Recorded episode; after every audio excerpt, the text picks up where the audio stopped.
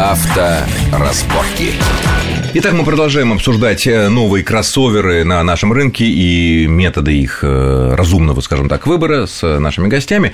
Вот мы остановились на объеме двигатель 2 литра, 2,4 или турбированный двигатель там 1,6, как в случае Ford Kuga.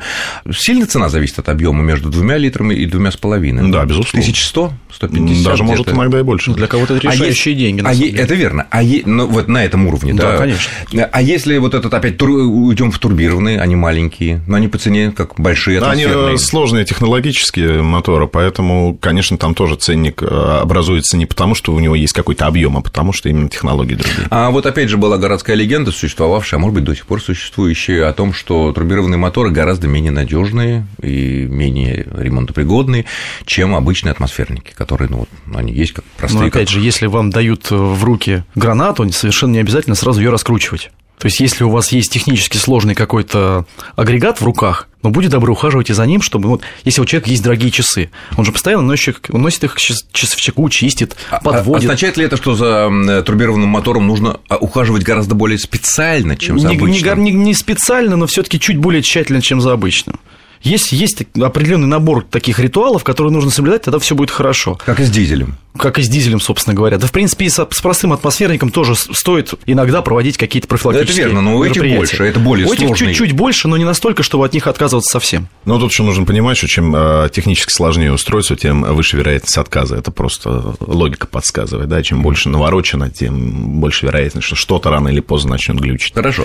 Следующая для кроссоверов немаловажная вещь – это система полного привода, потому что статистики такой никто из производителей не представляет, и продавцов, но есть ощущение, что ну уж не меньше половины, а то и, наверное, больше этих кроссоверов, и как этих марок моделей названо, так и прочих всех, составляют машины полные, с полным приводом, да? Ну, я думаю, что гораздо больше процент. Только сейчас наши покупатели стали активно рассматривать передние приводные версии, потому как что более дешевые. Никакой, да, как более дешевые, как автомобиль удобный для города, потому что кроссовер у нас люди берут даже не потому, что это полноприводный автомобиль, и он хорошо подходит к нашим условиям.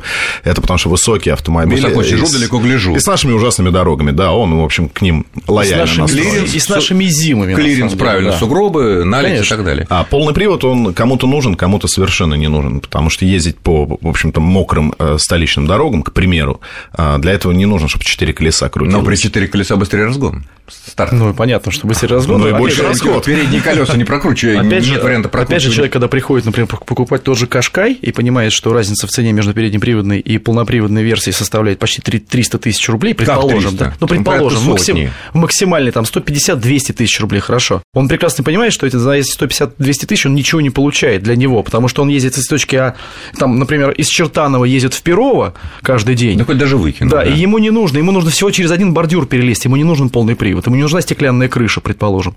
Ему нужно, чтобы у него колесики крутились и был автоматический Кстати, и это объясняет, что когда вот э, сначала бум кроссоверов и больших там джипов и прочих такого большого серьезных машин, оно было, было в США, ведь, естественно, да, но уже там в конце 90-х годов появились модификации в США и переднеприводные вот этих больших кроссоверов, там совсем больших. У нас только совсем недавно стали предлагать, ну, года три, наверное, назад начали предлагать и Mitsubishi, Ну, потому что и стагнация Nissan спроса началась стал на- предлагать на и обычные. передние э, приводные машины. А экономия топлива, вот по вашему опыту, не паспортные данные, конечно, которым мы понимаем, они так лукавые цифры в определенной степени, но вот по тест-драйвам, которые вы делаете, э, экономия между передним приводом и полным приводом при равных объемах двигателя, при а, схожих коробках, насколько она вот э, может быть? Ну, Литр два на сотню? Ну, или понятно, что там при сложно- сложных режимах движения, При сложной трансмиссии, сложную трансмиссию двигателю тяжелее раскручивать. Ну, Ну, в это- цифрах.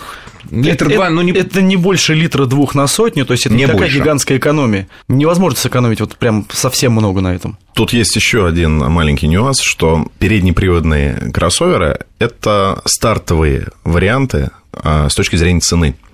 И таким ценником очень удобно завлекать А, покупателей. только у нас большой кроссовер, а там 800 тысяч, а Ну, потом почему слышим нет? Ну, как Mazda, барабан. Mazda CX-5, пожалуйста. Можно взять ее на приводном исполнении. Она будет стоить дешевле, можно там миллион, там 100, 100, миллион 150 уложить автомобиль в хорошей, отличной, я бы даже сказал, комплектации, но будет он на моноприводе. Ну и что? Самый яркий при- пример это, наверное, все-таки опять же Nissan Qashqai, который от там чуть ли не 700 тысяч и вплоть до ну миллион четыреста где-то можно Да. набрать себе машину, Можно, даже, да. Да. даже в заводских э, комплектациях.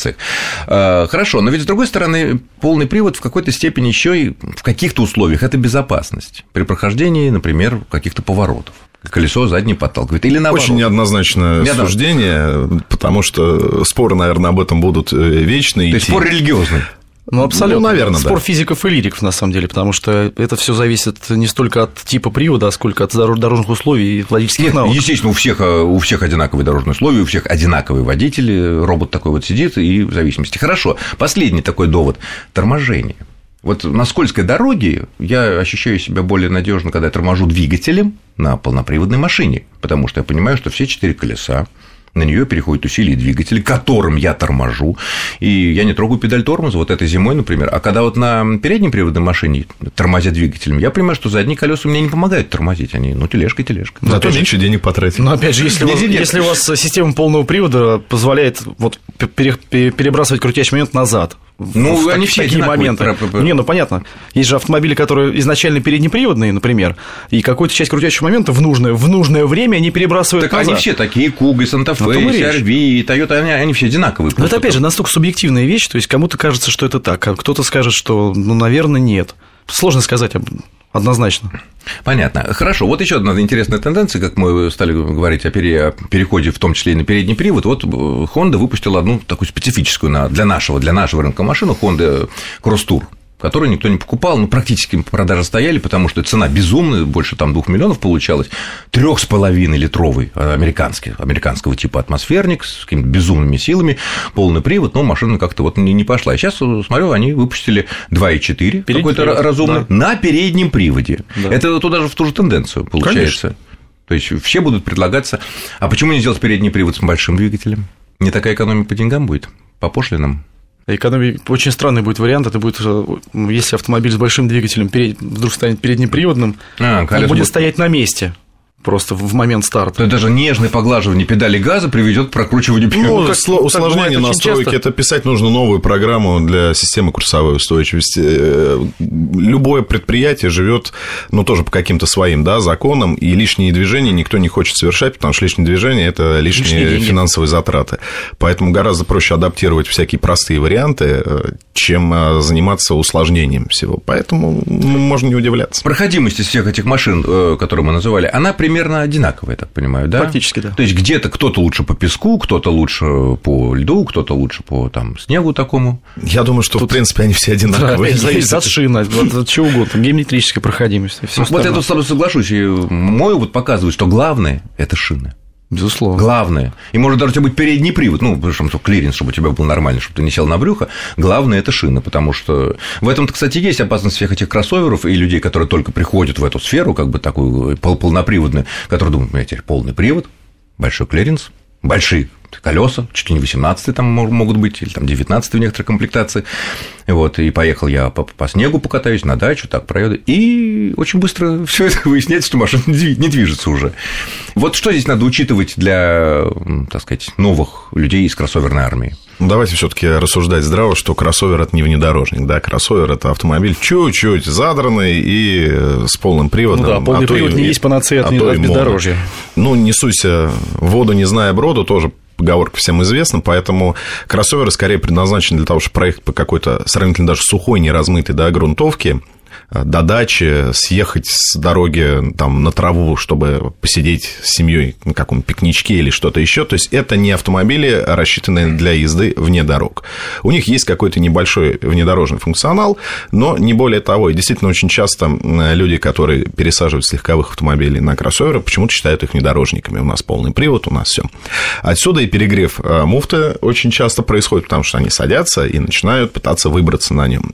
А С технической точки зрения этот автомобиль не приспособлен для э, таких, То есть таких шуточек. Поче вообще лучше не соваться, а если куда и соваться, то аккуратно переступая колесами, как будто это переднеприводная Ну, да, машина, нужно но знаешь, просто понимать предел запас. Но опять же, надо учитывать, что все, про- 99,9% этих автомобилей идут с завода на абсолютно асфальтовых шинах. На абсолютно асфальтовых шинах. То есть, как правило, это ск- скоростные шины, которые, ну, они Деш- обеспечивают обеспеч- управляемость Плюс и не самые торможение. лучшие, плюс, как правило, не ну, самые ну, лучшие, я бы не сказал, что не самые лучшие, ну, достаточно, достаточно хорошие, скажем так. Есть лучшие, безусловно.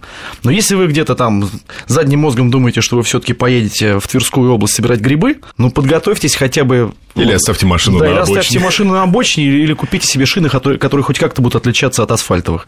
То есть, чтобы они были, чтобы шашечки были покрупнее, или ну, что-то, что-то типа этого. Ну, ты- с другой стороны, если такое, то если их не менять, то по шоссе потом будет ехать реально шумно. Ну, тут больших, или шашечки, или ехать, Ну, да, или шашечки, или ехать по грязи. Скорее, да. вот так вот, или по асфальту ехать. Хорошо, а вот э, исходя из э, тест-драйвов, опыта какого-то эксплуатации, э, полный привод, вот все эти современные вискомуфты, вот, которые ставят вот на этих машинах разного типа, они все примерно дают одинаковый эффект, да, быстрее, не быстрее, потому что у Honda CR-V были проблемы раньше у предыдущих поколений этой машины, что там была такая система, когда передние и задние колеса подключались когда... Внезапно. Нет, не, не, не внезапно, когда умная электроника чувствовала, что переднее колесо хоть сколько-то сантиметров, но прокрутилось, пробуксовало, в отличие от все остальные там и Toyota, и Mitsubishi, и Hyundai, они э, хвастались тем, что у них еще более умная электроника, которая, соответственно, чувствует, что педаль больше газа нажимается, она перекидывается больше, соответственно. То есть не дожидаясь пробуксовки. Э, вот у этой новой линейки у них примерно все сглажено сейчас, да, одинаково? Да, примерно у всех одна и та же технология. И там уже вискомуфта уже ушла ну, в историю. Да, да, а что у них сейчас? Ну, электронно управляемые многодисковые муфты используются. Очень для... сложно. А чем это принципиально отличие от вискомуфты? Ну, надежность, надежность плавность передач крутящего момента. Надежность больше или Надежность выше, да, конечно. Выше. Конечно. Или, но, но сложнее в плане электроники. Или ну, электроника, она разная. У кого кого-то при этой же полноприводной схеме мало электроники, у кого-то много, это зависит от производителя исключительно. Но скорость срабатывания там очень высокая, поэтому, как правило, водитель не ощущает, когда подключается Это было уже на предыдущих поколениях практически всех этих да. машин. Ну что ж, я благодарю моих гостей. Это был главный редактор журнала «Тест-драйв» Максим Ракитин. Максим, спасибо. Автомобильный эксперт Андрей Ломанов. Андрей, спасибо за ваше мнение. С вами был Александр Злобин. Ну, всего вам хорошего на дорогах. Если вдруг вы не услышали сначала нашу программу, то можете почитать ее расшифровку и послушать подкаст на нашем сайте радиовести.ру в разделе «Авторазборки». Всего хорошего. Авторазборки.